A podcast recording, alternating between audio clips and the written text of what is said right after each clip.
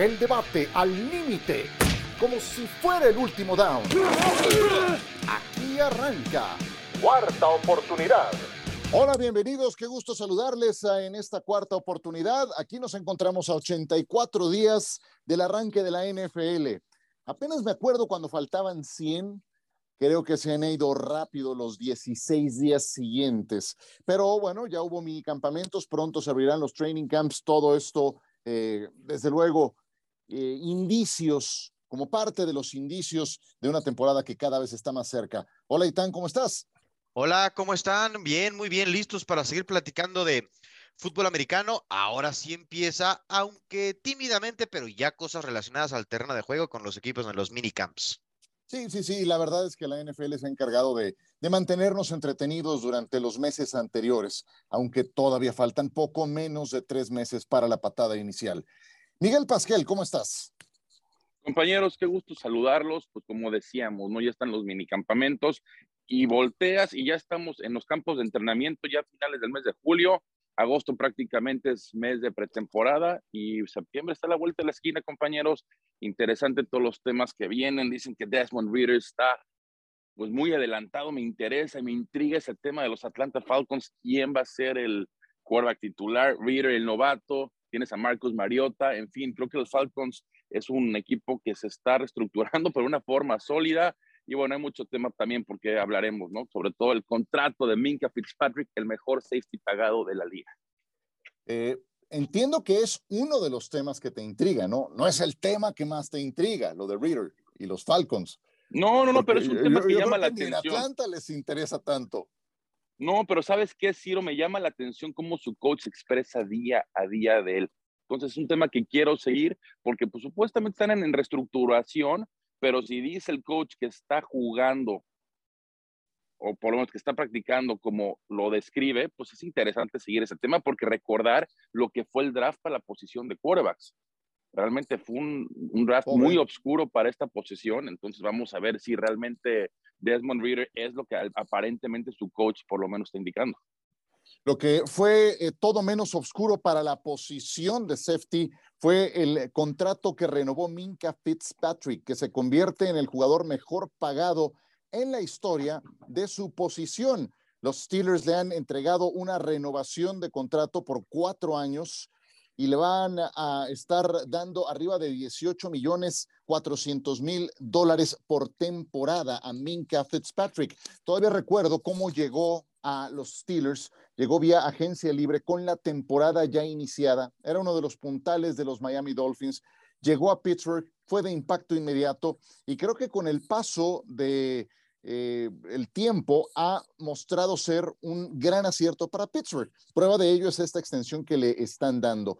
Pittsburgh está poniéndole toda, toda la carne al asador en la parte defensiva. Leía el siguiente dato que a nivel defensivo, es el equipo que más dinero invierte de su nómina. Número uno en defensa, pero número 32 al ataque, Itán.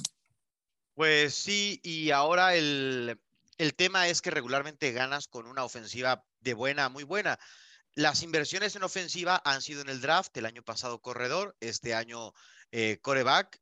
Yo no creo que sea tan fácil para los Steelers eh, competir con un coreback novato. Yo sigo pensando, hacía el año pasado y creo que le han puesto ganas, pero todavía no está lista la línea ofensiva como para darle tiempo a un coreback novato y a un muy buen corredor como, como lo tienen los Steelers, pero que yo creo están limitados por esa línea ofensiva. De cualquier manera, los Steelers son un equipo que, que no van a ser el peor de la NFL, pero yo veo muy poco probable que tengan aspiraciones a competir este año. ¿Cuándo habrán sido el peor por última vez? pues imagínate, con tu amigo Mike Tomlin nunca han tenido una temporada perdedora, nunca, nunca por debajo de 500. Y ya lleva Tomlin que un buen rato, ¿no? Sí, un buen ratito, sí que serán unos 12 años. Algo así. Más. Más o menos. ¿no? Porque él, él toma los controles, creo que después del 2005. Si no mal recuerdo, fue el último año de Bill Coward y ya llegó a dos Super Bowls y ya ganó uno. Y yo creo que sobre todo la temporada pasada, y yo lo empiezo diciendo, yo dije, Pittsburgh va a acabar pues si no sotanero, tercer lugar de su división. Y yo creo que sorprendieron a muchos pasando a playoffs, ¿no? Ganando ese último partido en Baltimore, tiempo extra, la posición de quarterback era nula, realmente el Big Ben prácticamente pues no funcionó como ni la mitad de lo que se esperaba. Najee Harris fue una gran sorpresa, ¿no? Yo creo que es de los mejores corredores de la liga en actualidad. Y bueno, pues como decimos, receptores jóvenes, receptores novatos, el potencial está ahí. Veremos si Kenny Pickett funciona como se espera. En fin, yo creo que el futuro de los Steelers es prometedor, sobre todo del lado ofensivo. ¿No? Si Pickett sale como supuestamente se espera y el talento que tiene en la posición de corredor y de, de receptores y el ala cerrada también, pues puede tener un buen futuro, pero todos sabemos que esta liga se rija a través de la posición más importante que es la de Cora. Bueno, Tomlin llegó en 2007, por ahí andabas en, tu pronóstico. ¿Se te hace prometedor lo que tiene Pittsburgh a la ofensiva? Teniendo la ofensiva número 32 en cuanto a nómina, en cuanto a la distribución de tope salarial? Prometedor, sí, Ciro. No estoy diciendo que es, que es una realidad, es prometedor. Por supuesto que la posición de quarterback, insisto, para mí es la más importante. Y cuando seleccionas a un quarterback en la primera ronda, pues bueno, es prometedor, ¿no? Es a lo que tú aspiras a que sea un, un gran resultado, que te lo garantice, por supuesto, ¿no? Hay, hay varios factores que depende si va a tener éxito o no pero la posición, eh, la posición que tiene de receptores, quarterback, ala cerrada y corredor, corredor no creo que es prometedor, corredor yo creo que es ya una realidad lo que tienen con Najee Harris. Simplemente las otras posiciones es donde creo que, pues bueno, la pueden explotar bien, pero tienen a grandes receptores como Deante Johnson, como Chase Claypool, como lo decía la ala cerrada Pat Fairmouth también. En fin, Trubisky creo que va a ser un puente para, la, para Kenny Pickett, pero que es prometedor. Yo sí quiero que Pickett tiene un, futuro prometedor, que sea el resultado ya es otra cosa. Yo, sí, yo creo que estoy tan ahí, ¿eh? perdón, Ciro, perdón. A ver, dale, estoy dale, tan ahí. Eh, porque siento que ya he hecho patente lo que yo opino de Mike Tomlin y creo que ha sido un mejor coach con menos talento que con mucho talento, como lo tenía con Le'Veon Bell, con Brown y con Big Ben en etapas estelares de su carrera. Creo que tiene más mérito para mí quizá lo del año pasado o lo de hace un par de años que con tres corebacks ahí medio compitió. Eso para mí es un mejor trabajo de cocheo que cuando no pudo llevar al siguiente nivel a esa tercia que era, en mi opinión, la mejor de toda, de toda la NFL. Yo creo, es una percepción personal y lo podemos debatir, que en la NFL usualmente para ser el mejor es más fácil si te aguantas uno o dos años ser de los muy malos. Y yo no estoy tan convencido que esta filosofía de déjame quedar siete, déjame ganar todos los años entre siete y diez partidos, necesariamente te acerca al Super Bowl. Eh, pero bueno, vamos a ver. Hay, otra cosa, ¿no? Ahora la defensiva se ve muy mal. En lo que Kenny Pickett y compañía agarran la onda, pues a lo mejor son dos años y la defensiva va a ir un poquito para abajo. Y eso es lo único que no me gusta de, del esto que le dicen ahora de la reestructura competitiva, yo no lo compro. yo, yo lo que veo en Pittsburgh es que si hay un equipo que tiene una filosofía muy bien entendida, es justamente este equipo. Los Steelers, como ninguno en ese sentido. ¿Cuál es su identidad? ¿Cuál es su marca registrada? Estupendas defensivas, buen juego terrestre. Ya tienen a Najee Harris, puede ser tu pilar al ataque. Y su defensiva, el año pasado le renovaron su contrato a TJ Watt, lo hicieron el defensivo mejor pagado en la historia de la NFL. ¿Cuál fue el pago eh, que recibieron en cuanto a rendimiento? TJ Watt, defensivo del año. Ahora lo hacen con Minka Fitzpatrick. Se aferran a eso que les ha sido productivo a lo largo de los años, defensiva. Y en ese sentido, sí tienen una estupenda defensa. Tienen un pilar que les va a ayudar a ser competitivos mientras buscan el relevo generacional a lo que tuvieron con, eh, termino, con Ben Roethlisberger, que durante más de década y media les dio cierta estabilidad al ataque. Sí. Sí, nada más, algo que a mí me pareció raro, veremos si fue una buena decisión, yo creo que no, es que todavía permitieron que su gerente anunciando su retiro, su ex gerente general, Eso no me gusta. draft y agencia libre y ya después contrato a mi nuevo gerente general. Se me hizo raro porque al final Omar Khan, que es quien fue contratado, pues quieren que esté 12, 15, 7 años y, y le quitaste uno para acomodarle la despedida a a Kevin Colbert. Se me hizo extraño. No me encantó, la verdad. Sí, sí, sí, eso me sonó, te, digo que, perdón, se me van a enojar, me sonó a Liga MX, la verdad. La, neta, o sea, llega el operador, toma todas las decisiones y se va. Y entonces lo deja, eh, vaya, estoy, estoy, yo sé, diciendo a lo mejor una una, eh, una barbaridad, ¿no? Porque si hay un equipo, y lo dije hace un momento, con filosofía determinada y bien, bien definida, es justamente Pittsburgh.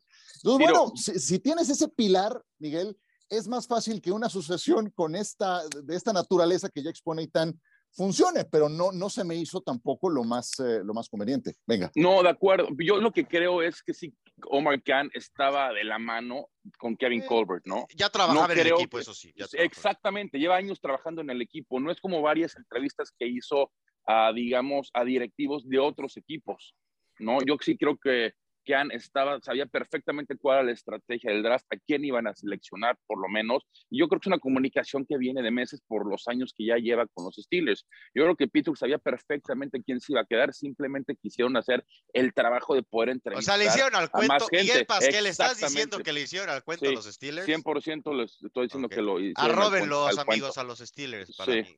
Yo, yo sí creo que Pittsburgh sabía perfectamente y es alguien que es un equipo que funciona desde casa, ¿no? Kevin, Colbert, antes de ser gerente general, también llevaba años en la organización y es lo mismo que está pasando ahorita con Khan. Entonces, yo sí creo que ellos creen en esta filosofía de que habla Ciro. ¿Cuántos coaches llevan desde 1900? ¿Cuánto, ¿Cuándo entró Chuck Norris? ¿1970, 1968? 68, 68. Son, son tres coaches que llevan desde 1968. O sea, ¿quién puede presumir eso? No, nadie, nadie, nadie. cerca. Por eso, a lo mejor los Patriots por ahí, por Parcel, desde el que fue 99, 2000, pero hasta ahí. Realmente no hay nadie, es una cultura que se, se rige filosóficamente por el interior de la organización. Y es algo que es no admirable, lo que le sigue. sí, por eso empecé destacando su filosofía, que me parece la mejor, ¿eh? me parece la mejor de toda la NFL. Y bueno, en algún momento te va a llegar el momento de cambio de estafeta, de que se retira tu quarterback salón de la fama.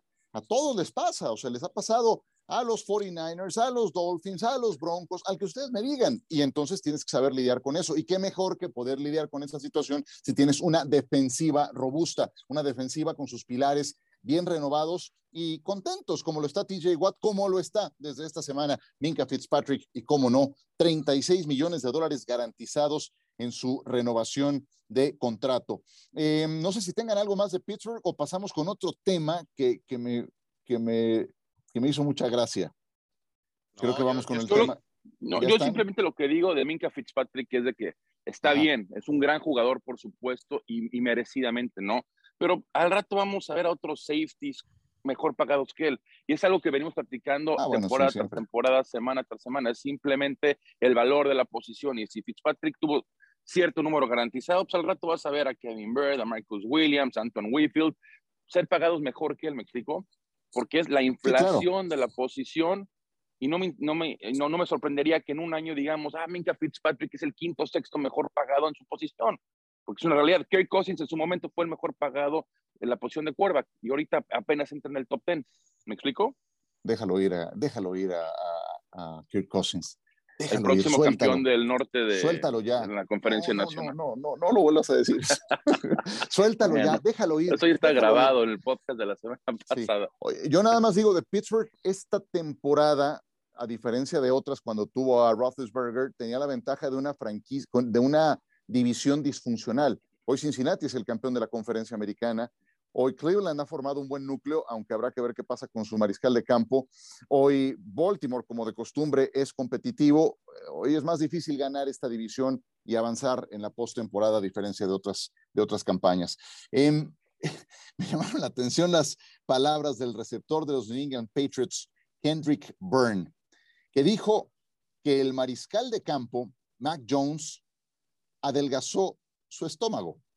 Mac está en la mejor forma de su vida, lo cito textual, se ve muy bien, su estómago se ha ido y definitivamente ahora se ve como un profesional. Está en mejor forma de lo que estaba hace un año y podrá soportar la temporada, dijo Kendrick Byrne. En otras palabras, pues que qué bueno que se puso a dieta, ¿no? Sí, que le, que le bajó a los gansitos, perdón. eh, bueno, eh, no sé, ¿qué opinas, eh, Miguel Pasquel, de esos, comentarios de, Kendrick Byrne? Pues, ¿qué te puedo decir, Ciro? Atractivos, disfuncionales por otro lado. Ah, no pasa nada, no. No, pero ¿con qué fin lo dices? Botarte de la risa, pues, hacerte reír lo que nos hizo. sí, para ti, pero internamente. A ver, Miguel, son los patriotas. Si hubiera un problema, no se atreverían a decirlo. Es, es una. Estamos en minicamps, es una declaración eh, divertida, jocosa. Está bien, yo a mí me gusta que no sean máquinas eh, los jugadores. Sí, de acuerdo, pero es una, es una declaración que va con Bill Belichick. Pero yo que no. entiendo, entiendo lo que mencionas y no hay que hacerlo más grande de lo que es, pero para el tipo de, de, filosofía que maneja Bill Belichick, se extraño, por decirlo así. Bueno, con, con barriga y todo ganó 10 y perdió 7 en su primera temporada, entonces, eh, bueno, si, si ahora está más atlético, podrá, como dice Byrne, aguantar mejor eh, la, la, campaña. El, el, problema para este tipo de equipos como Patriotas que han empezado su reestructuración todo lo que venimos hablando de Pittsburgh, es que tienes un montón de equipos en la conferencia americana que no nada más están en reconstrucción ya mucho más, uh, de, de, de, mucho más tiempo atrás, sino que tienen respuesta en la posición de quarterback. Tienes a Herbert en los Chargers, tienes a Russell Wilson en Denver, tienes a Mahomes en, en Kansas City, bueno, tienes mira, a los Raiders con esa posición, y así me puedo seguir. y estos que división, están apenas en, está difícil, ¿sí? En la división de Nueva Inglaterra, Mac Jones, elegido en la posición 15 fue, ¿no? Mac Jones. Algo así, sí. Sí. Es el coreback elegido más bajo. Uh -huh. O sea, Josh Allen fue 6, si no mal recuerdo. Tua fue 5, eh, Zach Wilson fue 2 y este fue 15 y es el, es el bajo. Es yo no recuerdo una época en donde en donde esto estuviera existiendo no. y te vas al oeste y pues por ahí nos vamos con el tema y te vas al norte y, y también puro coreback de primera ronda. Entonces, eh, está bien interesante esto que estás mencionando porque pues todos los equipos tienen apuestas muy altas para sus respectivos proyectos. Sí, y en esos procesos otros equipos, Miguel, más consolidados. New England está apenas en su segundo año con Mac Jones, que ese segundo año puede ser traicionero después de cosas interesantes en el primer año. Puede haber un slump en la segunda temporada para un coreback eh, inicialista, un coreback que esté apenas arrancando su, su, temporada. Y bueno, es parte de lo que hablábamos también de Pittsburgh, ¿no? Que va a tener que enfrentar Kenny Pickett.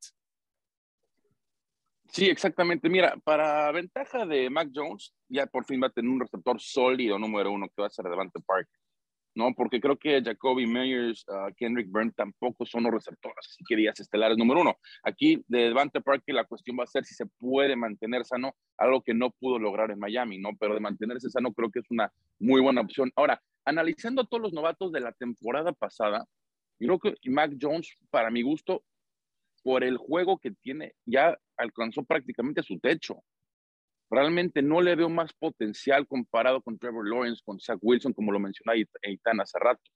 Yo sí creo que su, estos jugadores acabo de mencionar tienen mucho en más su primera potencial. En su primera campaña sí, ya le viste sí. su techo. Creo que es el que más alto este, puede llegar. O sea, el que más alto llegó, perdón, la temporada pasada. Yo no le, no le veo mucho más mucho más techo, simplemente por la cuestión física, por su estilo de juego. Si lo digo, tuvo 220 yardas por partido, así que digas, wow, la aprendió, no. 22 touchdowns, pero el estilo de juego de Mac Jones, el atleticismo, no es el que se necesita hoy en la NFL y es una realidad. Yo te no necesitas que, más. Que tal vez que tiene un techo no muy alto, pero no creo que lo haya alcanzado en su primera campaña. No, no, no estoy diciendo, pero estuvo cerca. No, pero estuvo cerca de alcanzarlo. Yo sí creo que realmente no vamos a ver, yo creo que va a tener mejor este, carrera una vez que termine Zach Wilson, una vez que termine Trevor Lawrence, va a tener mucho mejor carrera de la que estamos viendo con Mac Jones o la que vimos por lo menos la temporada pasada. Sí, estuvo en playoff, pero mucho implica el juego de Bill Belichick, sabemos que son pases cortos, usar mucho los receptores, el famoso West Coast Offense. Veamos ahorita sin Josh McDaniels qué tipo de sistema ofensivo van a manejar. En fin, no, no, no compro a Mac Jones como, wow, la gran estrella porque pasó a playoffs en su primer año, no. Creo que el, el techo tiene cierto nivel y ese nivel está cerca de alcanzarse. Muy bien, pues hablamos de Pittsburgh, hablamos de New England, equipos que han tenido campañas ganadoras en el pasado, no nada más reciente, eh, en los últimos años, durante décadas, y que ahora enfrentan procesos de reconstrucción en algunos casos, de relevo generacional en la posición más importante. New England lo hizo desde el año pasado tras eh, la partida de Tom Brady y ahora el equipo de los Steelers con el retiro de Ben Roethlisberger. Vámonos a pausa, seguimos en esta cuarta oportunidad. Miguel Pasquel, Eitan Benés, Raciro Procuna, no se vayan.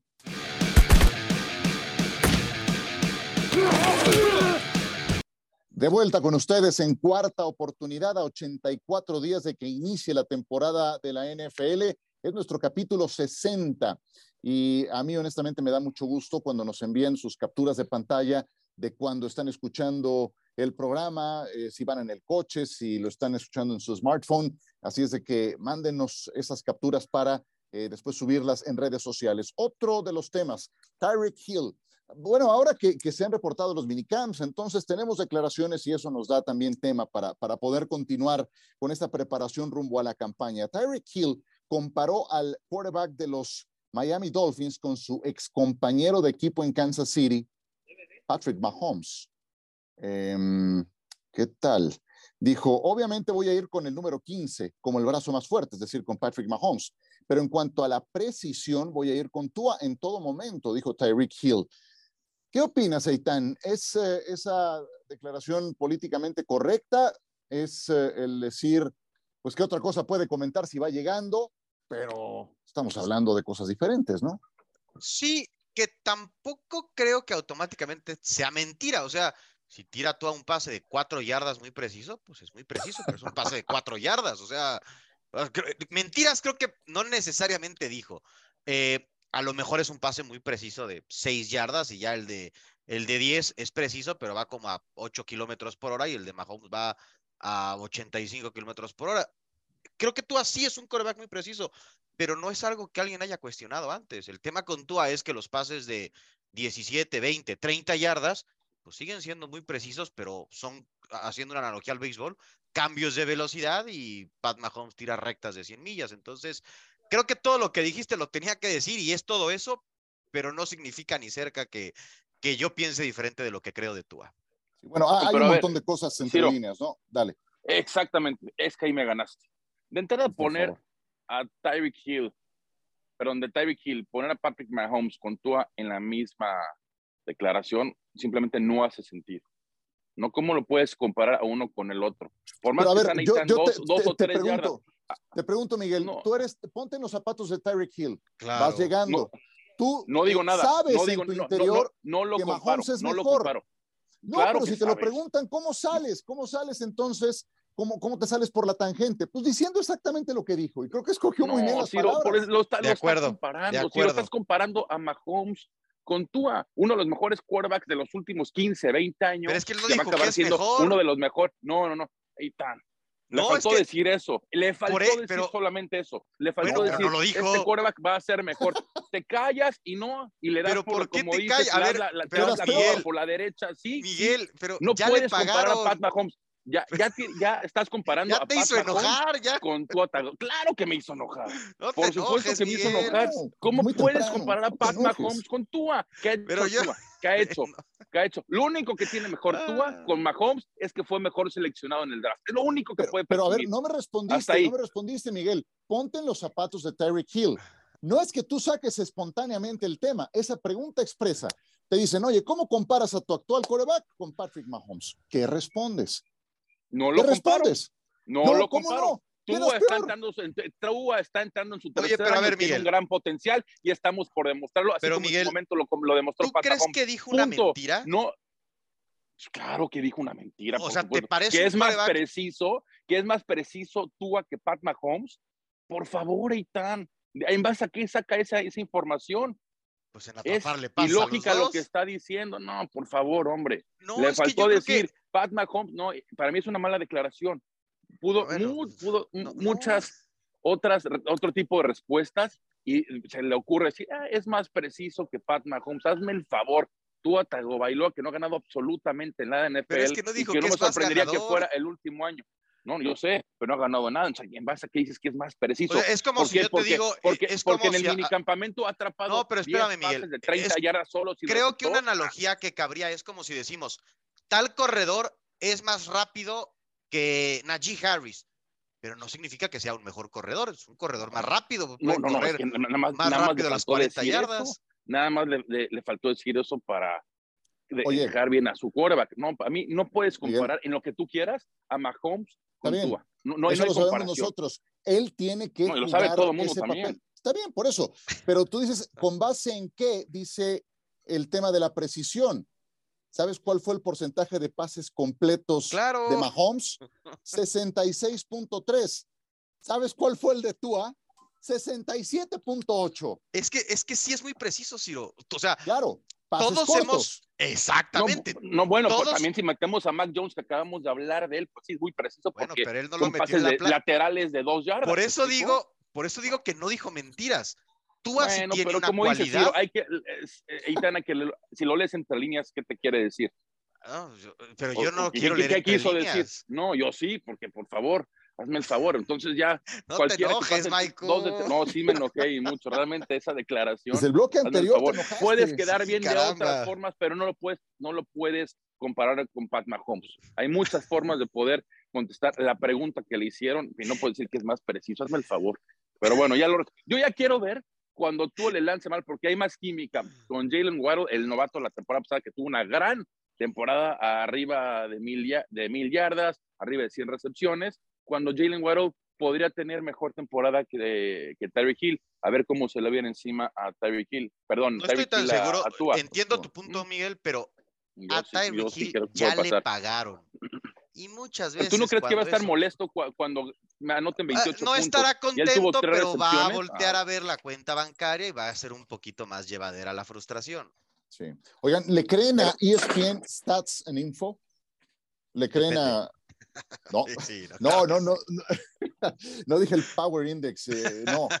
A- al departamento de investigación de E ESPN. claro, Según este departamento de investigación, Tua fue el pasador más Claro, preciso de la NFL claro de la que sí, temporada es que- pasada en intentos de al menos 25 yardas aéreas.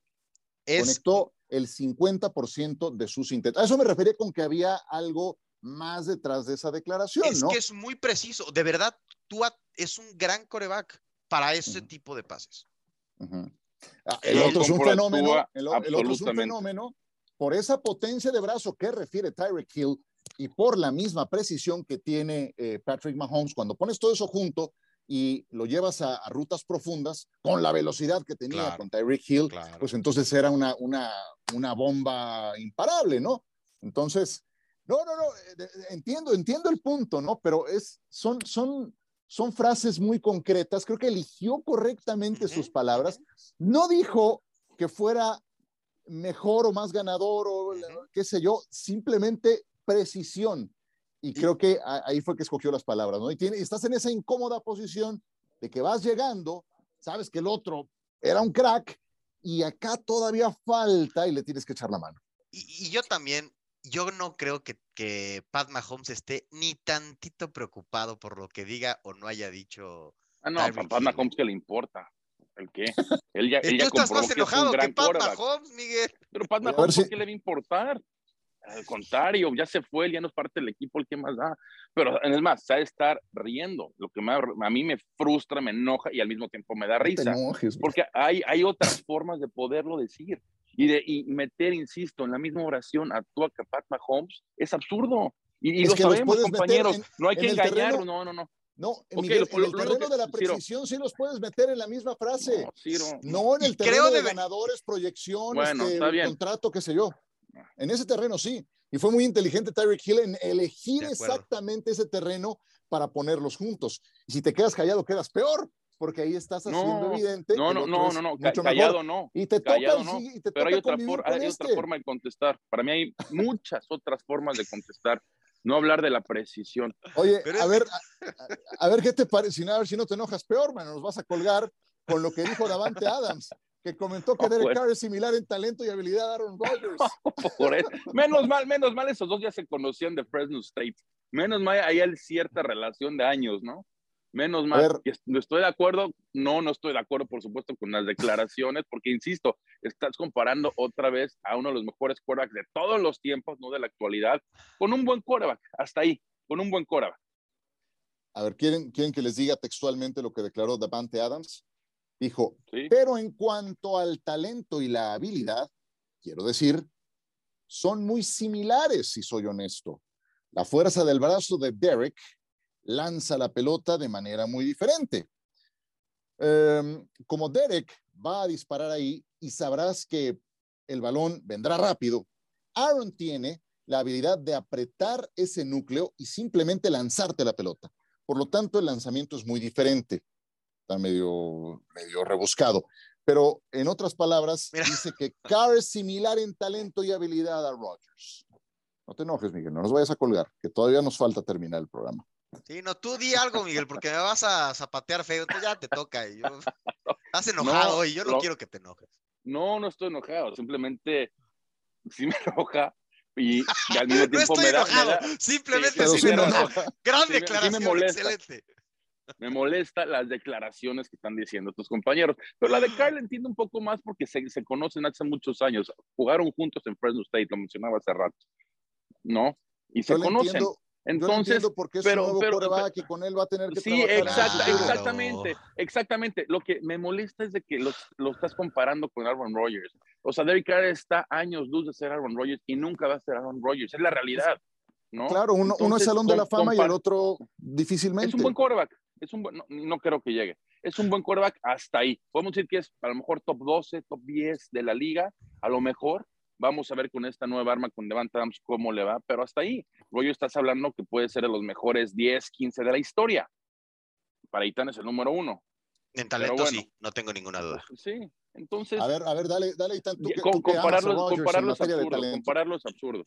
No, yo creo que es el coreback más talentoso en la historia. Entiendo perfectamente la declaración. Es su amigo, hicieron el negocio para que jugaran otra vez juntos. Eh, me gusta que digan esto porque esta es la típica declaración que en semana 11, cuando vayan eh, 3-6, se las vamos a poner en la cara y bajen.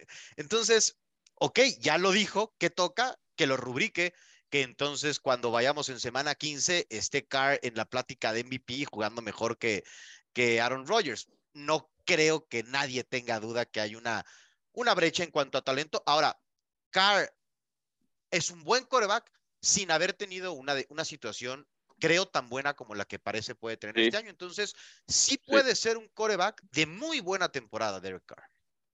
O sea, no me Sí. sorprendería que los Raiders, que son sotaneros para ganar su división, o sea, así lo dicen los momios en Las Vegas, ganen la división.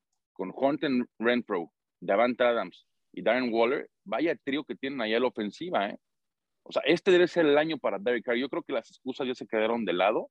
Recuerdo, ¿se acuerdan cuando fueron a jugar al Estadio Azteca hace unos años, que creo que fue 2017, 2016? Venía jugando muy bien. El equipo pasó a playoff, pero las, este, lamentablemente se lesionó. Entonces creo que puede repetir y mejorar esa temporada que estaba teniendo, ¿no?